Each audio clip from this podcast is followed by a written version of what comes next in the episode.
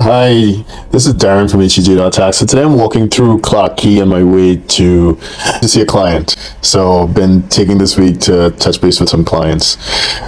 Now, what I wanted to share some thoughts on continuing from uh, the, the short commentary I did yesterday on the the apparent money laundering scandal here, here in Singapore. So this is early September, and here in Singapore, the authorities have seized assets amounting to about 1.8 billion in what is described as one of Singapore's largest money laundering cases. These assets were owned by individuals under investigation or by companies and people linked to them.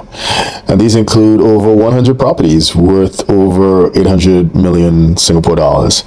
So the properties also uh, comprise seven bungalows in Sentosa Cove, 79 condos, 19 commercial properties, industrial spaces. Uh, Sentosa, I mean, Singapore is a expensive jurisdiction, expensive island. Off the coast of Singapore, there's a, a small island, for those who don't know, the called Sentosa, which is even more expensive.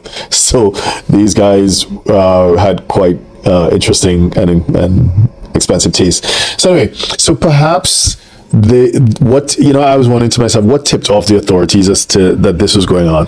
Perhaps it was something called an str suspicious transaction report. For those of us who work in financial services if a client comes to you and you know you you have reason to believe that they may be involved in illicit activity you you pro- if, if you worked with a licensed financial institution in Singapore, you're probably legally required to report the situation to the Singapore government uh, using something called an STR, a suspicious transaction report. Most developed jurisdictions have it, uh, whether in the UK or the US. You know, there are rules, and if you think or you suspect that an account holder or client may be violating those rules, you have a legal requirement to report them. So maybe that's it.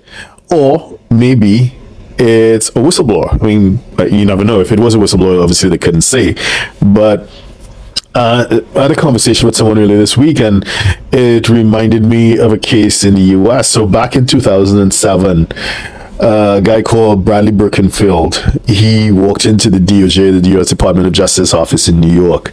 Uh, he's a he was a former employee of UBS, and I guess he was he was a, he heard about the the law that in the US, if it is you help the IRS recover taxes uh, that may have been, you know, someone was if trying to evade tax, if you help the government recover it, you can get up to 30% of what is recovered.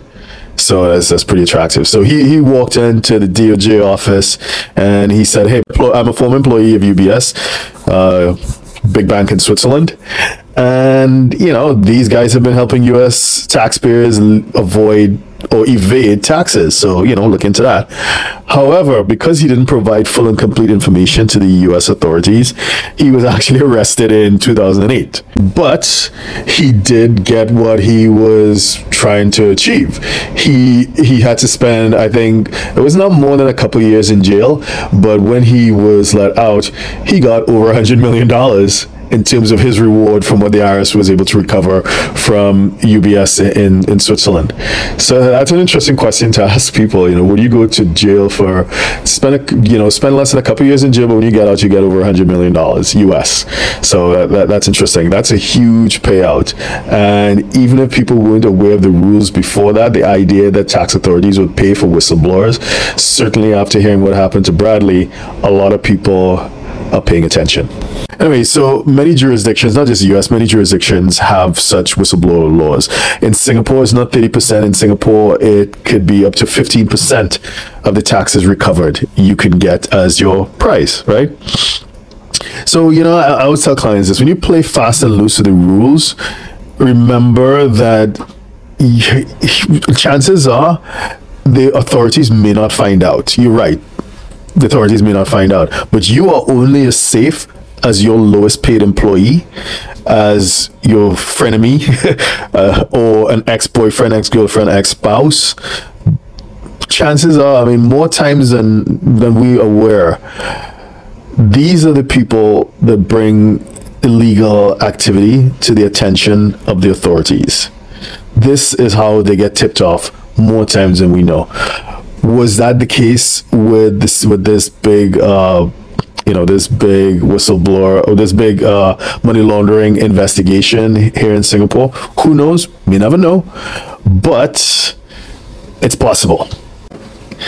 My name is Derren Joseph from HTJ.tax. So if you're a six, seven, or eight figure investor, entrepreneur, or business owner who needs a tailor made solution from a qualified team of professionals, we can help you achieve the international lifestyle, the freedom, and even the tax savings you're looking for.